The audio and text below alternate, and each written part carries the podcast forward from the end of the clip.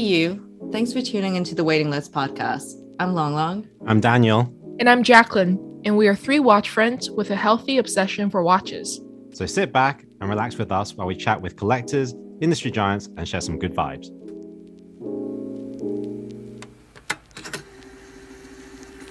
Hey guys, quite a few years ago, I was invited to an event in the Puli Hotel in Shanghai. I was in that mode. I think like all collectors are in that some part, you know, in their journey in that mode where basically if there's a watch event that you're invited to, you just go to it. You don't even know why, but you just keep going to watch event after watch event after watch event. And I can't actually remember much of this actual event, except that there was a local watch media blogger um, with, I would say, a moderate following here in China uh, that thought, you know, that he would bring it onto himself to give his honest opinion on the brand that had invited us there in the first place. And I'm kind of paraphr- paraphrasing, but the gist of what he said was this brand has no future. It won't go anywhere. And then he looked at me and said, You should tell them, Daniel. But he actually announced it in front of everybody. And I was like, uh, I'm not actually going to do anything like that. But um, I did actually think, what a dick. Like, who who is he to say that a brand makes it or not?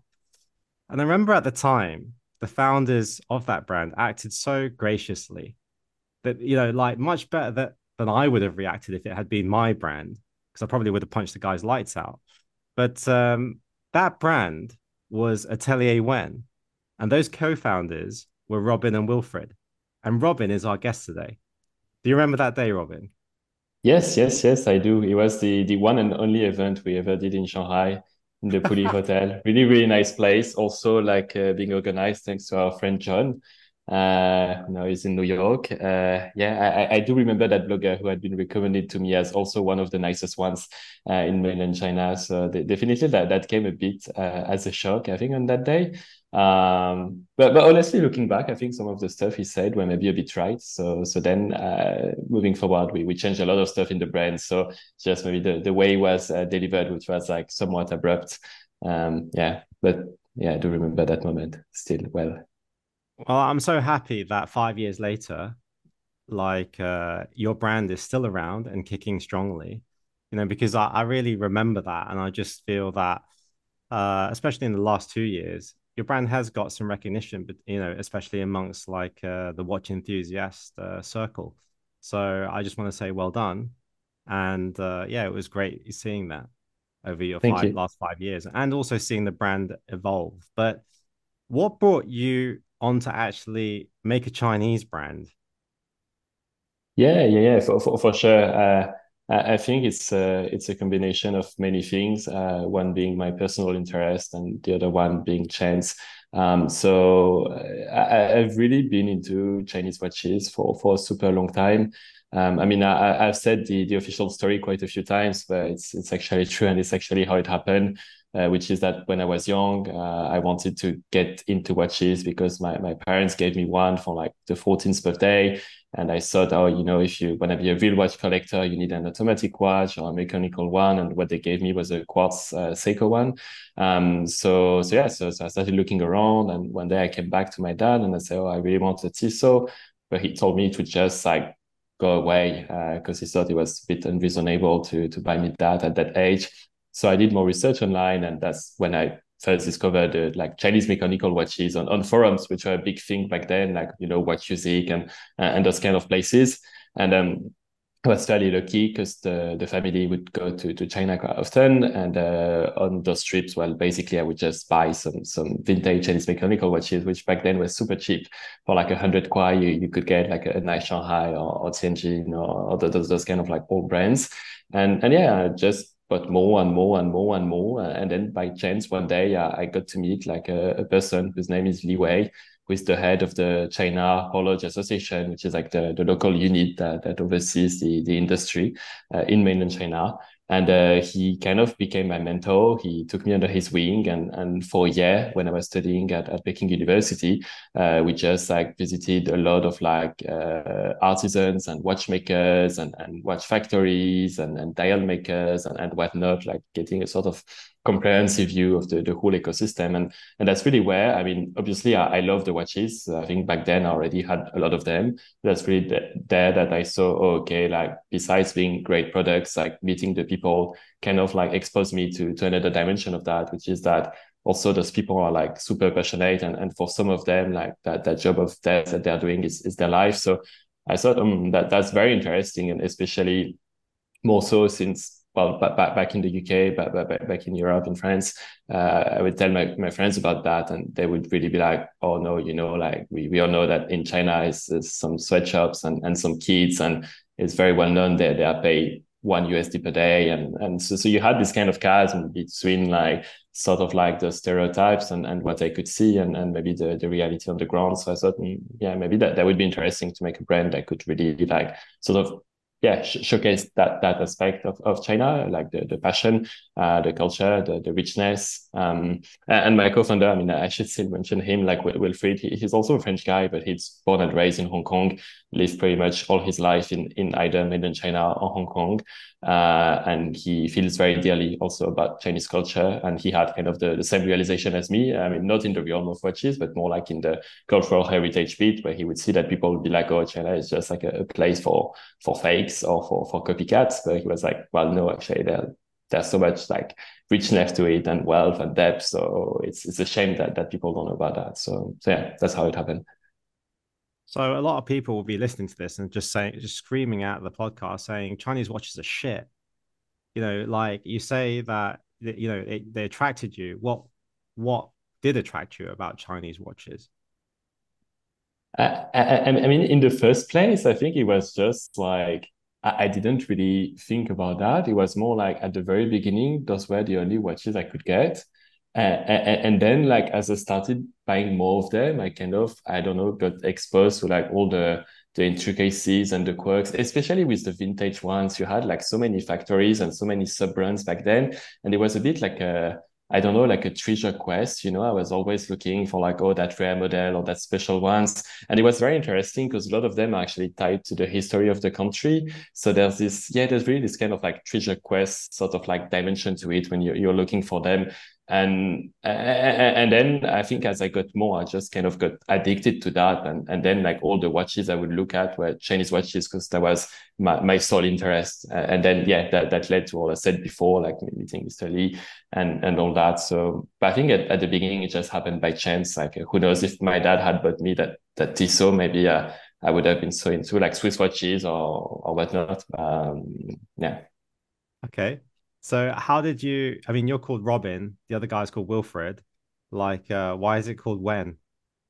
Oh, it's it's for Wenhua, uh, the the culture. So the the idea is to explore uh, the the Chinese culture like through through through the watches and and why we have this Atelier Wen name like uh, which is both French and Chinese uh, is because also we wanted a name that is maybe like a reflection of who we are and who we stand as as a brand and as a team. Initially, we only wanted to use a Chinese word because we thought okay, those watches are, are just gonna be about China. But then we thought yeah, I mean, we were like two two French guys, and so so so so even if we wanted to, it cannot be like fully fully Chinese. Like we're we're not Chinese, so so we wanted yeah a name that that really is like who we are uh, as a brand. I mean, yeah, we we do like hundred percent Chinese watches. We're all about Chinese watches, but then like we're we're two French guys doing it. I mean, now the team is bigger, but at the onset that that's it was. Yeah. I have a non-watch related question. Um, when foreigners come to Asia, like what are the other aspects about the culture that you guys appreciate? Uh, that that's a good one. Um, I haven't really thought too much about it. Uh, I mean, looking back at my personal experience, really the, the trigger were the watches, and that actually led me to take some Chinese classes in high school.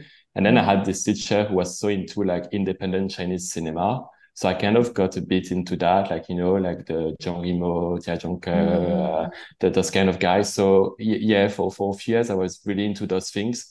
Um, and yeah, I think watches and independent movies were what I was looking at. Um, as for other foreigners, I, I don't really know. I don't okay. know, maybe, maybe the food because it's quite different okay. or okay. architecture. Uh, what, what do you think? I don't know. I, mean, I'm very curious because it's like if I let's say we talk about France, Like mm-hmm. I would mm-hmm. think about um like what is something about your culture that I truly appreciate. Maybe the fact that you guys actually really enjoy eating. Like it's not just eating to survive, but you actually it's a whole ritual and you take your time, you enjoy it, you know? So I've always wondered when I see like tourists, there's a lot of tourists in Hong Kong now. So I always think, mm, I wonder which part of Hong Kong they appreciate. Yeah. Maybe like how fast the taxis drive or something. yeah, or, or, or, the speed of the elevators. Yeah, yeah. It's like and the doors. I think, I think yeah. typical answer would be like something like yellow fever or something like that, right? Yeah, but no one's gonna admit that. Yeah. Yeah, no one's. Yeah. So, um, I believe your watch, the first watch you produced, was a Kickstarter, right? Mm-hmm. right yeah. So, what were you trying to actually achieve with the first watch, aside from raising enough money to actually start your own watch brand? Um, I, I think there was like two stuff. Um, the first one was really, uh, I mean, the, the most realistic one was like a, a, proof of concept. We wanted to see if there would be like room or scope for that that kind of watches because I think before us, like no one really did it. Like, I mean, the, I mean, of course, you had expensive Chinese watches, but they were expensive maybe because of like the movements, like with some tourbillons or or complications, or expensive because of the materials, like made of gold or, or platinum, or like expensive, like yeah, raw stuff, but not really an, an expensive steel Chinese watch with no, no, nothing particular in terms of complication or whatnot. So we wanted to see if indeed there's some appetite for that. Um, the, the second thing we wanted to achieve, I guess, like we, we didn't really know back then, like the, the whole thing until the, the Kickstarter was more or less a success, like was really like almost a, a thought experiment. I mean, till the end of the campaign, like neither Wilfried nor myself had the plan of doing that full time. We were just like, you know, initially we like because because we both did like this year abroad in Peking University, then went back to Warwick. We were studying at Warwick in the UK, and then all our friends had graduated. We were very bored, and we're like, okay, let's think about something to do together. Then we were like, okay, we have this concept, let's do a design, and then oh, let's do a prototype, and then let, us try to launch and see. But there was nothing really like no no so specific goal. We both thought we would go to like normal corporate job in like finance or, or consulting, and and that's that. So there, there was a bit of yeah, go with the flow sort of um, dimension to it. Uh, so I would say those things like the, the proof of concept, and and then like we didn't know, just like we had the prototype. Why not doing a Kickstarter and see? So in that first watch, did you what movement did you use? Uh, a movement from Dandong, uh, Kung Tsue, uh, the, the, the big movement maker in, in Dandong. Um, it's based on like an ETA clone. So they have this like ETA clone called SL3000. And then the one we had like had a small second at six o'clock module. And we had them modify it so that there's no like ghost like position when you, you pull up the chrome. And it, it was, I mean, it, it was uh, more, more accurate than their like uh, sort of like standard movements. Um, yeah, and we we had ordered like something like 500 movements, which for us we felt was a huge thing, but I think for them was like a drop in the water. But they were still kind enough to modify it for us. I also had some nice engravings on the rotor, and yeah. Okay, the, so um, yeah, sorry because i was just thinking the first uh the first watch was made the dials made from porcelain right? Mm-mm. but um i mean porcelain's hard to work with. The chances of it like cracking and not working and there's probably a lot of wastage right? So was this not something you guys thought about as a kickstarter that the you would create a lot of wastage and then it might not like you might run out of money um, n- n- n- not really, because with the with with the maker, actually, we had negotiated that they would deliver like like non-broken dials, so we wouldn't pay on the attempt, but we would pay on the delivery. So actually, mm-hmm. for them, it caused a lot of wastage, especially with the blue porcelain, because we had some issue with like how the pigments would like sort of spread. Because mm-hmm. you, you you know like the, the white porcelain actually is not hard, but the blue one, mm-hmm. like we had to add pigments like in the kind of mix and then you cook yeah. the stuff. Uh, yeah. But then because we have like tiny holes for like to put the applied indexes, then like the pigments wouldn't spread evenly and you'd have like tiny black dots. So for those like blue porcelain dials, like I think for like the 500, not the 250 watches they made in blue, they had to make like more than a thousand dials. So for mm-hmm. them, it was not very interesting. Um, they, they, they didn't really want to work with us anymore. Uh, but for us, it, it was sort of okay. yeah. Yeah. I have a uh, uh, question.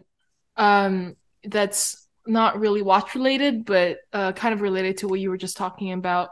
Um, so yeah, both of the founders, you guys are from Europe, and you came to China, um, or he grew up in Hong Kong, and then you came to China to study, um, and then you started this project together. I'm sure you have to contact a lot of different manufacturers and different um, people from different provinces. Did you ever feel like um, uncomfortable while dealing with Chinese businessmen as compared to, I don't know, like European businessmen? Because I feel like even though I grew up in China, but then I I moved um, to North America quite young. Just being back in China now and seeing how people negotiate or do deals, it kind of strikes me and, and make me feel a little bit out of place and awkward at times, and because I don't feel as smooth as them. So I was just wondering if you felt the same. No, fair, fair, fair, question. It's true that the, the business habits are, are, are, quite different, especially like the whole like socialization part, which I guess is much more prevalent in China than it is in Europe. Um, and also the speed at which things occur. I feel like in Europe, like the speed is very linear but in China, it's very variable. You may have two months when nothing happens, and then two days where suddenly like things like you have to do a lot and, and everything will happen within those two days. Um, so, so yeah, that, that was a bit different. But then that being said, it's also the first jobs we ever had. So we didn't have like much sort of like preconceptions as to what should be like ways of, of doing business. Um, and, and maybe like, you know, we were like what, 22, 21 when we started that brand. We also thought it was somewhat a bit more fun like oh you, you would go to all those places and have dinners with all those people and then drink. And i don't know i was like uh, 21 years old i thought it was yeah really adventurous or, or very very very very different from like fr- friends where i'm from. So yeah there was this this fun aspect to it um, in addition of the, the lack of preconceptions. Um, so no it was it was okay. Um, but, but, but recently we went back actually to to mainland china. So actually i was there last week uh, and we visited some of the suppliers and and, and now it felt a bit different like to do all those dinners where you have to drink a lot and like always like baijiu like every day I don't know. Now, now I feel like okay, it's, it's a bit hard. Like it's it's a bit heavy. But as just like 21, 22, like I was like, yeah, it's okay. It's yeah, but I think I think one thing um that you're missing as well, Robin, is you're doing your co-founder big disservice, you know, Wilfried, because he speaks pretty much flawless uh Beijing accented Putonghua, right? Mm. And uh, you know, I think that's a great advantage when people look at him and he's com- when he speaks English, he's just perfectly almost received pronunciation British accent, and he can just switch like that into pretty much perfect Beijing accented uh Putonghua. Uh, you know, a lot of the people you're working would love that. I mean, I know he's got a huge following on Weibo as well because he's, he's not a bad looking fella, but uh you know, I know you leveraged that to sell the watches, but um, you had a great, you know, partner in that. No, no, for, for, for, sure. I think like Wilfried was extremely complimentary in that because all he does, I absolutely cannot do. I mean, my, my, my Chinese really sucks, uh, whereas his is all, almost perfect. Um, as you said, like he has quite some following because he did a lot of like uh, reality TV shows in China. I think it was like on like Hubei Hubei TV maybe. Uh, so so, so, a bachelor so, yeah. show or something or something like no, that. No, no, no, no, no, no, no. Yeah, don't, don't say that. To us. Don't yeah, say that. He, he's not we'll, we'll, we'll kick him. Um, no, it, it's a show about like foreigners who talk about kind of like daily life topics, but in, in Chinese. So they, I don't know, they discuss things like in their countries or they discuss the news or, but he did that for like what, two years. Um, so he had built like a, a few hundred thousand followers on, on Weibo. Um, mostly female. Mostly female and mostly yeah. like in between the age of like 14 to 16. Uh, so not a great customer base. Um, but but once once once once he was recognized in I think it was in Macau airport and uh, I will I don't know why we didn't have cash with us and my card got blocked because uh, for whatever reasons and like the, the fan was like oh i'm gonna pay for a cab for you so that kind of like saved us on that day so thank you to the to the TV show. Um, yeah, and Wilfried's why is fame. he not on this podcast today? I want to see uh, what it's like.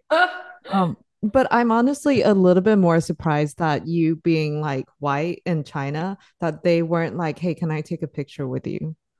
Because this was the thing. Like they would love to take pictures with like white people. Yeah, that was I, I, I don't think I'm good. I'm yeah. good good enough looking for for that, but it would happen with Wilfried. So yeah, that's the division of responsibilities. Uh, yeah. okay, I wanted to ask, um, since you're talking about working uh, with these like Chinese suppliers and so on, how did you guys find the master Cheng? Like, how did you find? Because there's only one, like supposedly only one guy who can do this, Yeah, right? th th there is only one. Uh, there, there is Yeah. only one. Um, so, so initially we wanted to do like CNC guilloche because we had no idea actually anyone could do that in in China. And uh, but we wouldn't find anyone actually who's able to do like good CNC guilloche. Like most of the suppliers just do stamping, and that we were not really interested in. And then like so we have this friend in Beijing called like uh, Chang Wei, uh, David Chang, who's like very much into like the arts and crafts world. So we asked him about CNC guilloche, and then he came back to us and he was like, "Oh, you know, CNC guilloche like really sucks. Uh, the only real thing is like the real like rose engine like handmade guilloche." And he was Mhm. like, "Oh, I, I know someone who can do it in mainland China, but he will never work with you guys." And so we were a bit curious. We're like, "Oh, can you give us the contact?" And we insisted, insisted. Eventually, he put us in touch, and that's how we we met Mr. Chung, um, who then was was happy to work with us, and who I hope is, is still happy. I mean, I guess he's uh, given all the baijiu he drank uh, to to work uh, to work with us. Yeah, together we drank it together. Like, uh, yeah, not not not. But is this Master Cheng not going to train anyone under him? He, he is, he is, he is. So actually, that's that's one of the, the the big things he's doing these days. Um, so he had like one apprentice who he had with for like seven years, and this Mm. one became like a master in his full right. And there's another one who was there for five years, also became a master. And now that like he has a much like bigger like stream of orders, um, most I mean ourselves, uh, he was able to build like more rose engine, so he's Mm. able to to train more people. And actually, he gives classes in a vocational training college uh, in Sydney, uh, that's near Zhengzhou. Um, so so the hope is that yeah, he can. I mean, that's also his dream, you know. Like initially, he's like this odd person doing that as like a, a Yeah. standalone, like a, a one-off. But what he Yeah. wants to do is actually to Okay. to to build the scene for that in in China. So yeah, train more people and and make it something, uh, Okay. not just a, a weird story. Okay. Okay, so you had a good success with that first watch. And then if we refer back to that time in the Puli Hotel, I remember, you know, me and you had some pretty candid talks after the event um, about the future of the brand. And there were some difficult times and kind of times where I guess you didn't even know what was going to happen. Like what actually did happen after that uh that episode or that period within the brand between then and you know your latest release Yeah, actually, a, a, lot happened, and that, that's why I said like maybe the blogger like wasn't that wrong. I mean, it, it was a bit of a harsh way to deliver it, but so so I, we we tried to launch the brand in mainland China, and I think that was like a, a pretty big mistake uh, because of like a lot of factors, but mostly uh, we didn't realize that a lot of Chinese customers would have a bias for like Western goods over like a certain price tag, which was fairly low back then. And secondly, that the cost of marketing was super high. So you needed to pay a lot for visibility and conversions was not really good. And you didn't have like the sort of fine targeting that you may have outside of China, you know, with, with Meta and, and, and whatnot. Um, we also underestimated the importance of retail and we sort of had this very European view you know, like like in Paris or uh, or in the UK, where like eighty percent of the demand is in one city, and you just need to address one city to cover one market. I think in, in China it's quite different. It's like if you want to to really cover well the country, well, you need to to address at least like seven cities. Uh, so so yes, so that led us in a sort of like fairly tough. Uh, position and uh, at some point like i think like cash wise we we just like didn't have enough so we decided to like uh, pay all our suppliers and sort of like call it a day. Um, I, I, therefore had the, the the the unpleasantness of having to to find a job if I didn't want to go back to to moms and dad. Uh, so very quickly I found a job in Paris, uh, which was a bit unrelated to what I was doing before with the watches. I was working in a small PE fund um, that was investing in sort of like premium premium consumer goods and and, and services. And uh, Wilfried went to to Singapore like to to start to start something new but during that period of time actually uh we kind of like took some distance. Uh, we reflected a bit about what it is that we want to do, what it is that we want to really achieve with that brand. And eventually that's when we decided that, okay, like maybe we should do products are a bit more like unrestrained. Like, because one of the things with Porcelain Odyssey, the first series, is that we were convinced that there was a hard cap on what people could pay for this kind of watch. So we were like, oh, it needs to be like below like 700 US. Otherwise, no one is gonna purchase. Uh, so also the the product sort of suffered as a result. You know, I mean, you have like only a, a limited budget to to make the watch, given that like target like retail price. Um, but with perception, we decided to take another approach. Like, let's just try to make a really cool watch, and we'll see afterwards like how much it costs. Um, and and it was a bit tough because I think like back then neither Wilfried nor myself would be the customer for that watch, so we had a really hard time seeing okay who is gonna buy that? Like we're like not us. So who is it? And we, we didn't really know. Um but yeah then we launched it in in 2022 april and the traction was much better. And as afterwards i just left the the small fund and i, I focused back fully on on Atelier Wen. that's what happened. Yeah. So i've got a few questions from that which is I remember back at that time, one thing you didn't really know was who was actually your target market. You still had, you know, you had sold these watches, but you still weren't clear on what you're going to try and achieve with it and who were you were targeting. And also, you had this idea of the brand becoming bigger than just watches. Like you were thinking yeah. it was going to go more lifestyle. It become like a potential, like a Muji thing, you know, uh, like a Chinese lifestyle brand. So I haven't really spoken to you about it since then. You must know more about your target market now. Who is your like? Would you say is your target market? And you know, are you staying firmly focused within watches?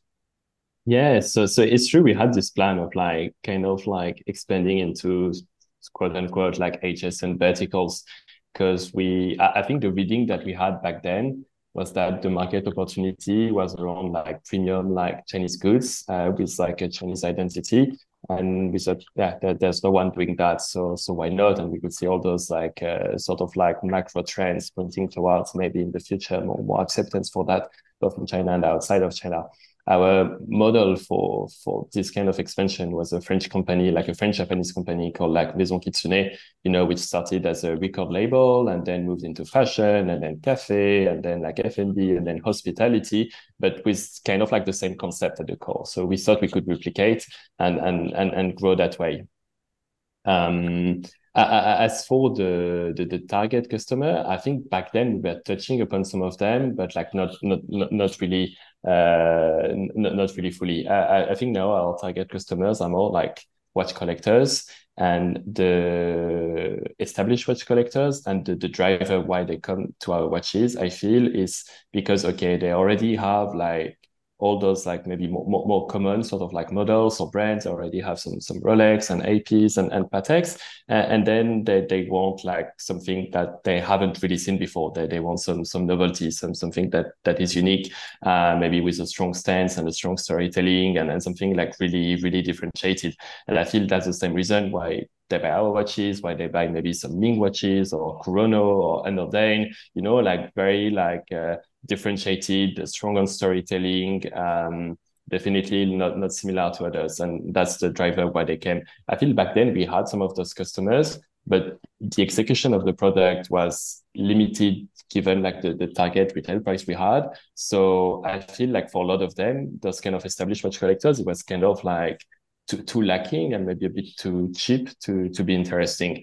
And we were also touching like kind of value value driven like discount driven like people who would come to our products because they would be like oh you know it's kind of the cheapest like porcelain dial i've ever seen in my whole life. Um but those people would be actually really hard to have because like for them like 700 us was really a stretch. So you would need like a lot of convincing and back and forth. And and and yeah so we were in this kind of like awkward position where those like established collectors would find the concept interesting, but the execution too cheap. And those value buyers would be like, mm, that's interesting, but that's too expensive. And now we've moved towards like being more like a bit more expensive. Uh, and and therefore appealing more to that segment of like established watch collector who are like, oh, I, I want something I've never seen, and this is cool, and oh, it's real guilloche, and this is like premium like monoforal steel and the movement is like super thin. That's interesting. And, and yeah. Uh, can I just, I can't get this out of my head. So I can't move on with this podcast until I just clear this thing. Did you say like you went to Warwick? Like yes, in the yeah, UK? I did. Okay, because yeah, I did as where, well, but I was just like, really? no way. Hey, that's really good. Because like I feel like in my class in Warwick, there's not a single one person that actually left and did something. like only one person. Wow. And, it, I'm, I'm so and in business class, I know. Did you study business? Yes, or, like all the French okay, people. So, okay, so in business class, I remember this so vividly because the classes are not that big. And then um, there was one day one of the teachers said, "Who is going to make it into the future?" And like I looked around, no one raised up the hand, and then I turned around and I realized in this whole class, only one guy went like this. Okay, and I was like, okay, only one guy thinks he's gonna make it in life, and then it turns out, yeah, this is like the son of the mayor of uh, Kuala Lumpur, like Malaysia. So of course, right? And I was like, wow, this is like motivate, like very inspiring to be in a class where nobody thinks they're gonna achieve anything. but, but but did you raise your hands? No, I was just like, wow, like this is nice. Um, well then now it's nice. Like now I know somebody that did something from the business. Wow, th- th- th- thank you, thank you, thank you, thank you. Actually, yeah. like, what what what years were you both at Warwick? I I graduated 2010. Oh, oh wait, wait, wait. Yeah. We're not that far. I I started yeah. 2013. Okay, okay. So three years after you, you left. Yeah.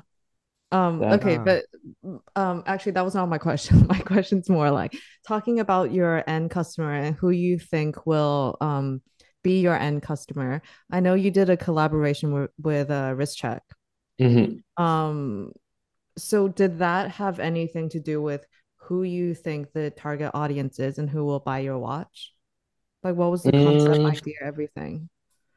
A, a, a, a, bit, um, but also I saw that WristCheck audience is maybe like is it, at least was now I don't know, but what was quite different from the audience we had and was an audience that was quite interested in into like getting in um because they have like sort of established watch collectors but also like younger younger demographics and mm-hmm. uh, if I were looking at people who are purchasing my watches, I could see them, okay, like 35 to 55. We do have a lot of people, but like those sort of younger collectors for reasons that I didn't understand, we wouldn't really like be able to, to capture their attention. So I was like, mm, maybe there's also an opportunity over there um, because it does demographics, but not super present.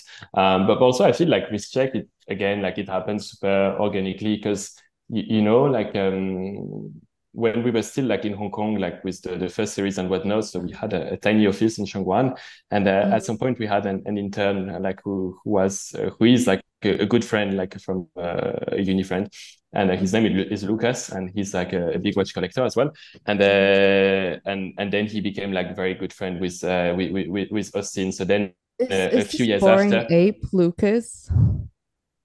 Uh, mm. the the NFT, and he no, has no, no, no, no. Okay.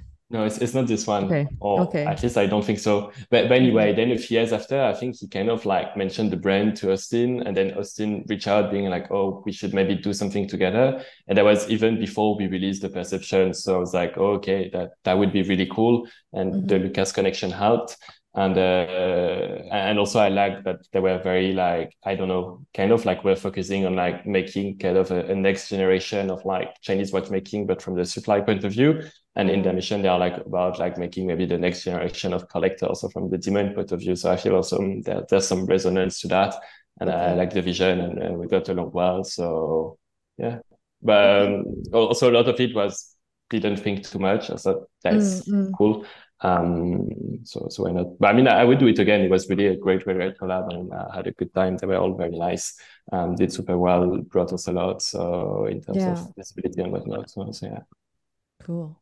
Very cool. So, you know, you uh, you moved away back from like away from Hong Kong and back to Paris, right? And like mm-hmm. you said, you went and found a job that you weren't very interested in.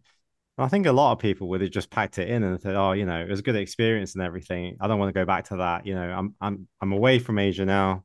I'm in Paris. I'm having great baguettes and pate and you know great croissants. I don't need that in my life, and I'm really stable. And by the way, what were your parents thinking about all of this? you know? Oh, they, they, they, they, they were not like a, a huge fan of the whole unfolding. Um, my, my parents are quite risk averse, uh, I would tend to say. Um, so when I told them like, hey, I'm, I'm not gonna work for this consulting company, but instead like gonna go to Hong Kong, launch a very weird and random watch brand, they were a bit like not so happy about it, but they were like, why not? I mean, if you have cash, why not? Uh, but then, yeah, well, when I came back, it was a bit like, I mean, they, they are nice and fair. They're not going to be like, oh, I told you so. But I could feel that, yeah, they were not so happy about the unfoldings. And they could see, okay, all my friends who had graduated were already like associates and whatnot in, in those banks and, and making this amount and kind of like getting stable with their life and buying flats and, and doing those stuff. And so like, okay, what, what is, what is Robin going to be, to be doing? Like, uh, he has not much experience and he starts from from the beginning and yes so, so they were not huge fan of that um not, not big fans no okay so are they big fans now a, a, bit more but you know when i told them that i would go back to the watch brand like my, my dad was really pissed uh he i i, I remember like because my parents live in marseille they don't live in paris so they, they had come to paris to to visit me like one weekend and and I could sense that my dad was really tense and stressed. Uh, but I hadn't told him anything. And, and, then at some point, he I don't know he wanted to take a nap, so he went back to his hotel, and I just went around with my mom.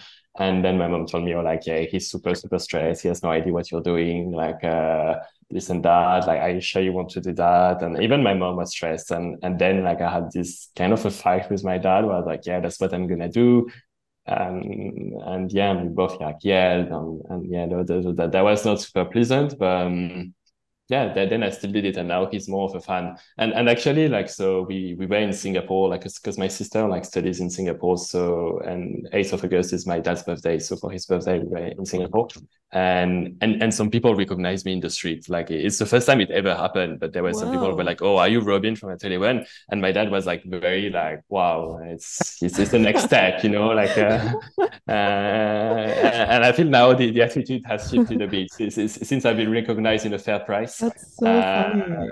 In Chinatown, like uh, yeah. that's so how much did you pay them, Robin? Yeah, I was like, let us know next time when your dad's coming, and we'll yeah. do it. like, yeah, wow. He's if Long Long and Jacqueline went up, right, um, trust me, it would be ten times more impressive than it was just me. You know what I mean? Like, if Long Long comes, are you Robin from Atelier yeah, and your dad's going to be like, signature. Might yeah, book you a cab. but yeah, well, cool. you know, I think you're very resilient. And like I said, the way you took that criticism, and it wasn't the first time I've seen you take that kind of criticism and the way you respond, right? I, I really think that's a very strong trait of yours. Like to keep calm in that kind of very emotional kind of uh, situation when you're, you know you yourself you yourself are you know under a lot of pressure and still be able to assimilate that as feedback and and actually then keep going forward. I have, I do admire you uh, for that. Um, but you know, knowing what you know now, Robin, like five years in more, I'd say, what would you have told yourself back when you started? Oh, I, I would have told myself like a few stuff, like very practical. Uh, first one is don't make the first series a limited edition. That's like just because I was too afraid and I was thinking like, oh, 500 pieces is a lot. No one's gonna buy them, so I'm gonna put limited edition so that maybe people are gonna buy. I think that was a stupid idea because eventually we reached a situation where we had no watches to sell because the perception wasn't ready and the Porcelain Odyssey were like all sold out. So we, we missed on a lot of revenues. Um, the, the second one is like maybe to stop thinking about some boundaries that did not exist. I feel like a lot of the mistakes that I did were because I was somewhat convinced that some stuff were done in a certain way, but there was no no sort of tangible evidence for that. It was more like a kind of gut feeling. I was like, oh yeah, people cannot buy that around uh, above like 700 US. It's, it's a well-known fact. And, and then I wouldn't question it too much. And and and and yeah, that that proved the service. And and a few times too. Uh, I mean, even with Wilfried, and and it's something we, we reflected on like uh, when we were both in China. Is actually we realized that there's so many things we we just don't know, and we should just not assume that we know and, and put some boundaries and kind of abide by by those boundaries. So so that that's the second one. Um, and the third one would, I don't know, to, to do a bit more re research. Uh, I feel like launching in mainland China was an, an absolutely shitty idea. Uh, we, we didn't do research. Like, you, you know how it happened? It's like, because uh, Wilfried's fiance is like from uh, Dongbei. Yeah. Um, and he went back to her place for Chinese New Year. And then he was in a train station and he called me and he was like, you won't imagine like this tiny city, the train station, there's so many people. And then he said, if we cannot sell like 500 watches, like it's, it, I mean, it's impossible. Like we, we, we do not sell like 500 watches in mainland China. Look at all the people. And then I was like, yeah, you're right. Like so many people that there must be someone who, who's gonna buy them. And and that's just like the sole reason why we went into launching the into mainland China. It's just because like he, he was in this train station and he called me and he's like, Robin, there's so many people, let's sell them there. And no one, no, none of us ever questioned the thing. We were like, okay, let's do it. And and that, that proved like oh a stupid, God. stupid mistake. Um, so yeah, re- research things a, a, bit more. Uh, yeah. I, I would say this is a good like uh, lesson. Yeah okay, right. My last question of this main interview, Robin, is um, building a brand, you know, is very different to just making a good watch, right? To you, what is the most important pillar in brand building? Uh, oh, maybe I'm gonna say something so cheesy, but I, okay, I, I don't know. French. Yeah. Oh, funny one. Uh, I know I, I, there's something I, I really want to to like achieve, but I, am not sure how it is feasible. But it's to kind of like always surprise people, you know. Like, and I feel like if every one of the watches I release like are always surprising, like not not something that people expect then maybe like the, the brand will be successful. Because I look at many brands like sometimes okay they, they release one the, the, the first watch and it's cool and it's unique and it's fresh but but then it starts becoming a bit like reheated and derivatives and and, and it gets boring. And I feel that's I, think personally that that's when I lose interest.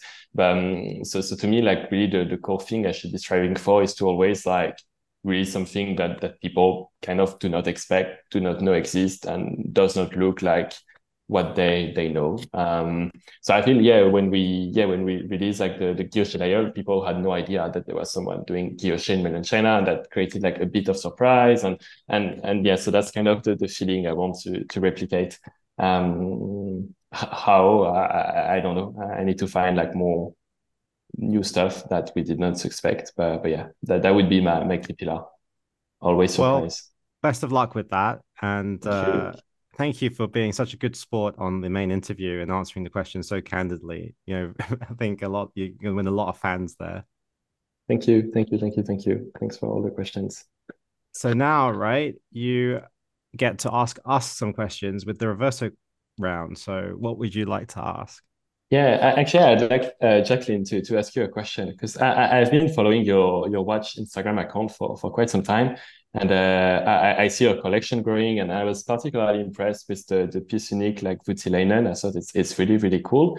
But my question to you is, how do you sort of like keep and sustain the interest? Because uh, maybe my, my view is kind of like biased and flawed, but I feel like okay, a, piece unique Voutilainen is is almost like it's kind of the zenith of the game. You know, like once you you're there, I mean, what, what other watches can you, you find and can you get, and how, how do you stay interested? Uh, thank you so much. First of all, um, for me, um, when I was getting interested into independent watchmaking, there were the kind of the big three that you look at, and and Kari being one of them. So I I knew that being able to um, commission a piece from him would mean ultimately a lot a lot for me. Um, so I, I mean, I think these two kind of know my personality now. I think I was more like risk taking during COVID when I was like locked in my home alone and like had nothing to do uh, than I am now. Um, I think if I were presented with the same opportunity now, I think I would maybe hesitate a little bit more because there are so many other brands and so many selections out there that you don't really know how your taste might change or evolve. But when I get into something, I kind of just become obsessive with it. And so when I saw that one particular model um, that Kari was doing, because I've been familiar with his work, um, but it was it wasn't until I saw that particular retrograde model did I really oh like sh- shock myself and really I sat down and was like okay I'm gonna commit to this um so so when yeah it's it's a good question it's kind of like what what do I what do I go from here I think um I mean, for me, I I'm always interested in in vintage watches. Like that's that's where it started. Um, it's just right now it's so difficult to find a high quality vintage, and I don't want to find something um just to own, just to say I own it, and then it being like um inferior quality. So um for me going forward, I might just stay very very patient with vintage while exploring kind of uh, create uh, creative projects with different independent watchmakers and there are i feel like everybody is aware that independent watchmaking is super super hot right now um, so there's a lot of people on the rise and a lot of young talent as well. Um, so I, I think just being in tune with that community and seeing what what speaks to you the most. But um yeah with with that watch it's uh it means a lot to me because it's the first one that i really like commissioned um from from the beginning. And um i'm the the one takeaway is i think i'm very lucky that i'm not tired of the design because um it took well now it's I, I, from what I heard, it's taking longer but when I was commissioning, I was like, two years? That's such a long time. Like you don't even mm-hmm. know what the world is going to be like. And then it ended up taking longer than two years, so almost three years. And uh, you don't really get update shots or, or photos. I visited his uh, atelier one time, and I saw the unfinished dial, no case, no movement, no nothing. So there's always that factor of um, mysteriousness. You're not you're not entirely sure if you're going to be happy with the result or uh, it's going to look exactly how you envisioned it. Right? I think all of us will understand that factor. Um, so w- when I did receive it, I think I was just like. Ooh, like okay I, I i know he what he does really well um and and you trust in him and his team but uh, being me like i always worry a little bit uh so i'm i'm happy that i wasn't like completely tired of my design and uh i hope i will not get tired of of my design.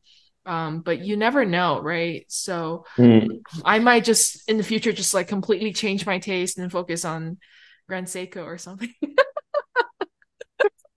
Sorry, that's an inside. Guys, she said it. Yeah, she said it, not us. That's an inside joke we have here. Why are you laughing? I don't think that's very funny. Of that? Yeah. Yeah. What's really the meaning of that? All right. All right. Uh, so yeah, uh, Robin, if you don't know, so like we, uh, a lot of people have trashed us for not uh speaking well about Grand Seiko, even though like we know full on well what Grand Seiko does well. Um, so a lot of people like trash us for not speaking enough about Grand Seiko. Um, that's why. Yeah. Yeah, fair, fair. Seiko. All right, what's your um, second but, question, Robin? Yes, I have one for you, uh, Daniel. Um, because you re- recently, or, or sort of recently, like moved to the the watch industry, and mm-hmm. and I'm very curious because you, you, know I, I don't know. Uh, in my case, I, I kind of started with it and then going back to it was easy because that was the thing I was the, the, most used to, and being an entrepreneur was the thing I was the most used to. But in your case, when you already had a professional career, like I, don't know, for me it's just hard to understand, or I'm curious about like how how can you like kind of like pull the trigger and, and move from one thing to another like what, what goes in your head and what kind of like makes you take the jump i think um what it is is that you just can't continue in what you were doing. That's why you have to change. You know, if it's a choice, you're still going to go probably towards security. But when you just can't do it anymore, you don't have a choice.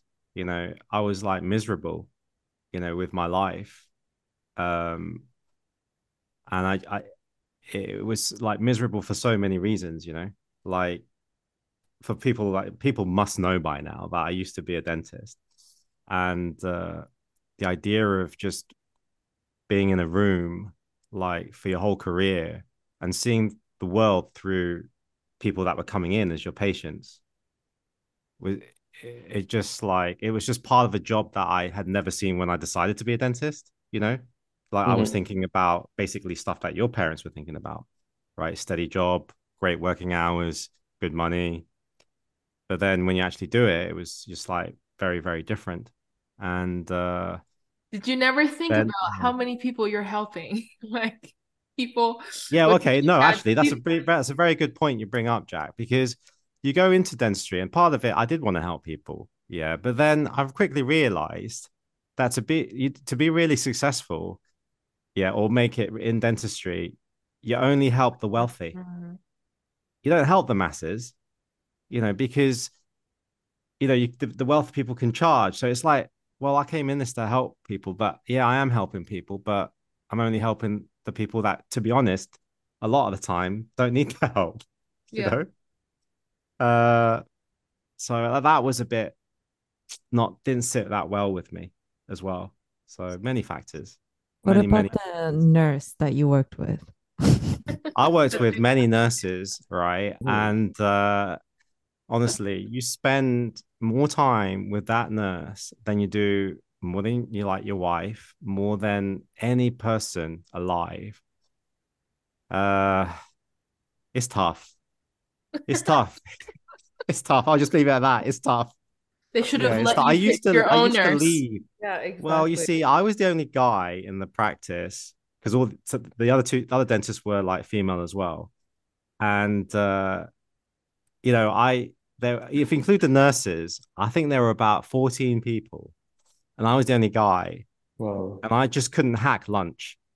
you know, lunch was just like to be fair, you know, new hairstyles, um, keeping track with what to say to to the right person about their new hairstyle, thinking about what to say appropriate about what their costume would be for their weekend going out, you know, tra- making track of like what was new about their outfit or something they changed, being track on like you know, making sure that I wasn't making inappropriate comments about their food, you know, like it's a different world. I'll tell you. You know, when you work in a female dominated arena, and uh, for, so for the most of the time, I just left that environment. I literally basically came in a minute before the first patient, straight out, yeah, before you even noticed me for lunch. Took a two hour lunch, came back again a minute before, and then out. And I was working like two uh i had three day basic three days off a week as well. So i wasn't even working like the full week. Uh so it does kind of tell you how much i disliked it. Yeah.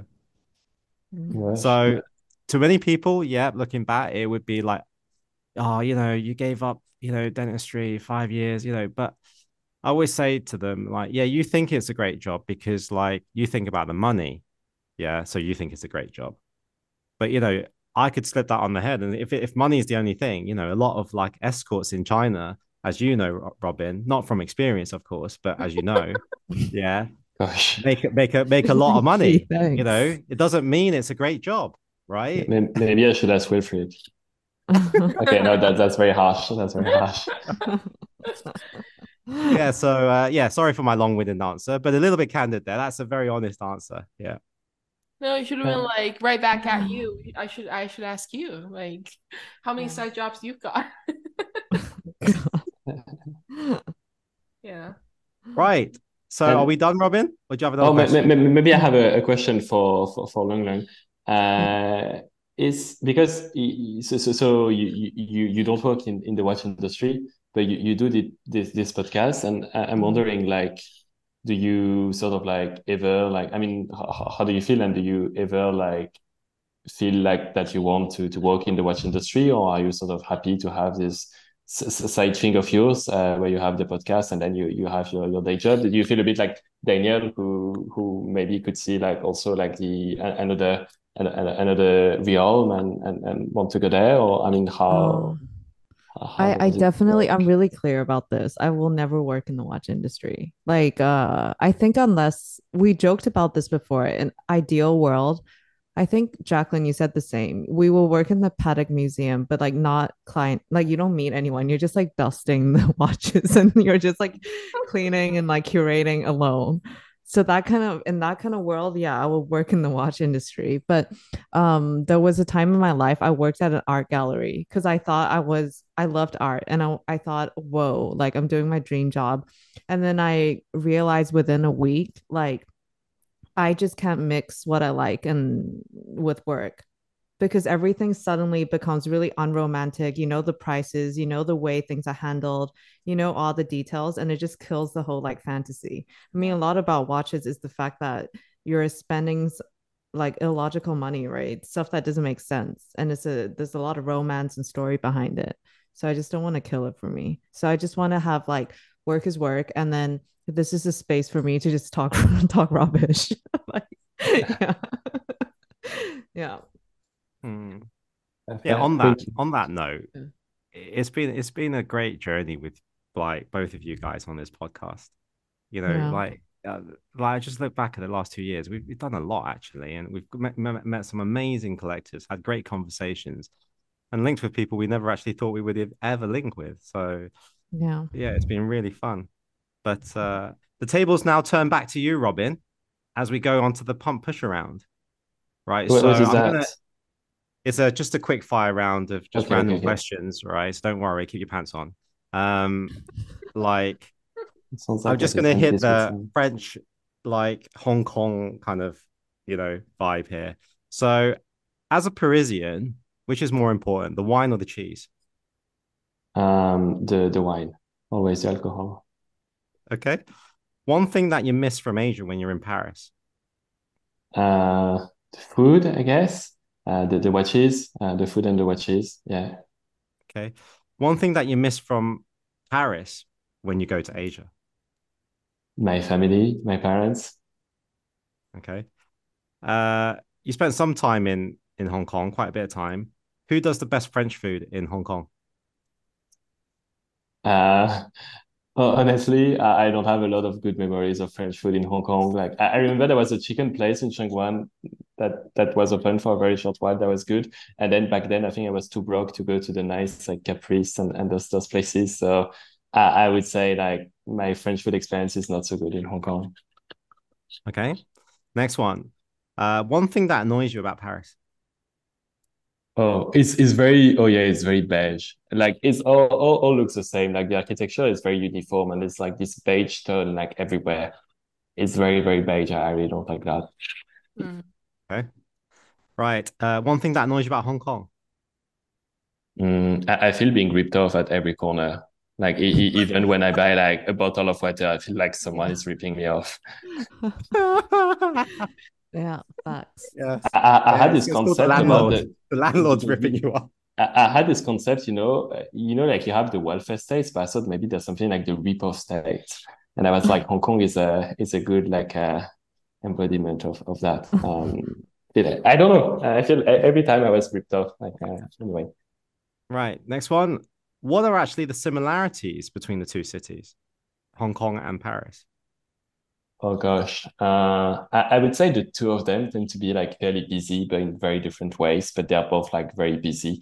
Uh, I feel like Hong Kong is very like rushed, but actually a lot ha- happens, and you have this kind of energy again, it's not super cheesy. Uh, and in Paris too, you have that like people are rushed too, and, and a lot happens. I mean, at, at, least for French standards, a lot happens.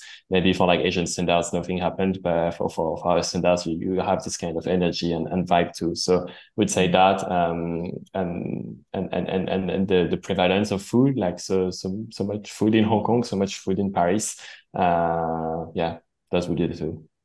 Okay. Okay, and the last one, which is your favorite city in the world? Oh, that's a tough one. Uh, it, it's hard to say because you know you, you you don't know what you don't know, and sometimes you know stuff, but you don't know the whole extent of stuff. Um, but I would say like the city where I had the most enjoyable experience ever was uh, Beijing. Um, I, I thought it was like, I mean, from an experience point of view, it was really, really great. Uh, but also for just the city itself, I think it's very interesting that there's a lot happening. Um, the, the the vibe is is is is very nice. Uh, I feel the city is quite pretty. Like maybe not everyone likes brutalism, but uh, at least I do. And I think you have this this blend between like some very modern stuff, very heritage stuff, very avant garde, very like concrete blocks. Um, it's getting more green too. So yeah, I would say I had the best time in Beijing. Well, that ends the podcast. So thank you very much for coming on, Robin. For you listeners out there, I'm pretty sure you won't have to listen to this at 2.0 speed because Robin spoke very quickly and managed to fit in a lot of stuff in there. So thank you again for coming on. Robin, how did you find it? Thank you so much, guys. Yeah, it, it was it was very fun. Uh, thanks for, for asking all those great questions. And uh, I hope Wilfried won't, won't, won't be too mad about unveiling his kind of like secret past. Uh, but th- th- thanks you know a lot. what we yeah, should do? guys for the questions. We usually ask for a mugshot of uh, the person that we interview. You should send us Wilfried because it probably will do better. ah, that, that, that, that's harsh. That's harsh. But that's mean. yeah. Think back to the blogger. There might be some truth in it. yeah, yeah. Ah, ah. All right, Robin. I'll let I'll let you go. As always, thank you for listening to the Waiting List podcast. We hope you've enjoyed it as much as we have. And if you have any questions, comments, or feedback, feel free to reach out to us at the Waiting List Podcast on Instagram or via our private accounts. We'll see you on the next one. Bye. Bye.